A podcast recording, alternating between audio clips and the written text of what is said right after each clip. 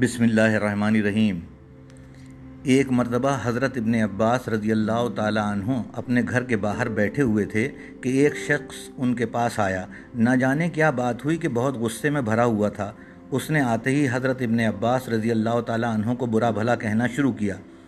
رسول کریم صلی اللہ تعالیٰ علیہ وسلم کی تعلیم یہ تھی کہ مسلمان غصے کو ضبط کریں اور اشتعال کے بجائے حلم سے کام لیں۔ اور زیادتی کرنے والوں کے ساتھ زیادتی نہ کریں۔ اس لیے حضرت ابن عباس رضی اللہ تعالیٰ عنہ اس کی باتیں سنتے رہے اور کوئی جواب نہیں دیا۔ بعض لوگ ایسے ہوتے ہیں کہ دوسرے کو غصہ دلا کر خوش ہوتے ہیں اور اگر وہ غصہ نہ ہو تو انہیں بہت برا معلوم ہوتا ہے۔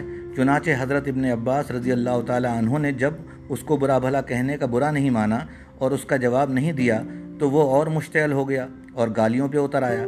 حضرت ابن عباس رضی اللہ تعالیٰ عنہ اس کے باوجود چپ رہے اور اللہ تعالیٰ کا قول یاد کیا کہ وہ غصہ ضبط کرنے والوں کو دوست رکھتا ہے۔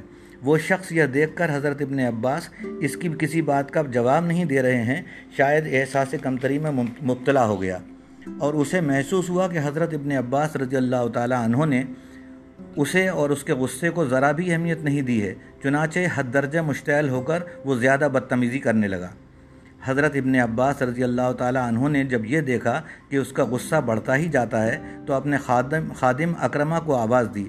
اکرمہ جو یہ سب دیکھ رہے تھے، یہ سمجھ کر قریب آئے کہ حضرت ابن عباس رضی اللہ تعالیٰ عنہ اس شخص کو روکنے کے لیے کہیں گے یا اپنے سامنے سے دور کرنے کا حکم دیں گے۔ مگر حضرت ابن عباس رضی اللہ تعالیٰ عنہ نے ایسی کوئی بات کرنے کے بجائے اکرمہ سے کہا کہ دیکھو بھائی، ان صاحب کو اپنے ساتھ لے جاؤ اور ان کی جو کوئی بھی ضرورت ہو پوری کر دو، کیونکہ انہوں نے مجھ پر احسان کیا ہے اور مجھے برا بلا کہہ کر میرے نفس کی اصلاح کی ہے۔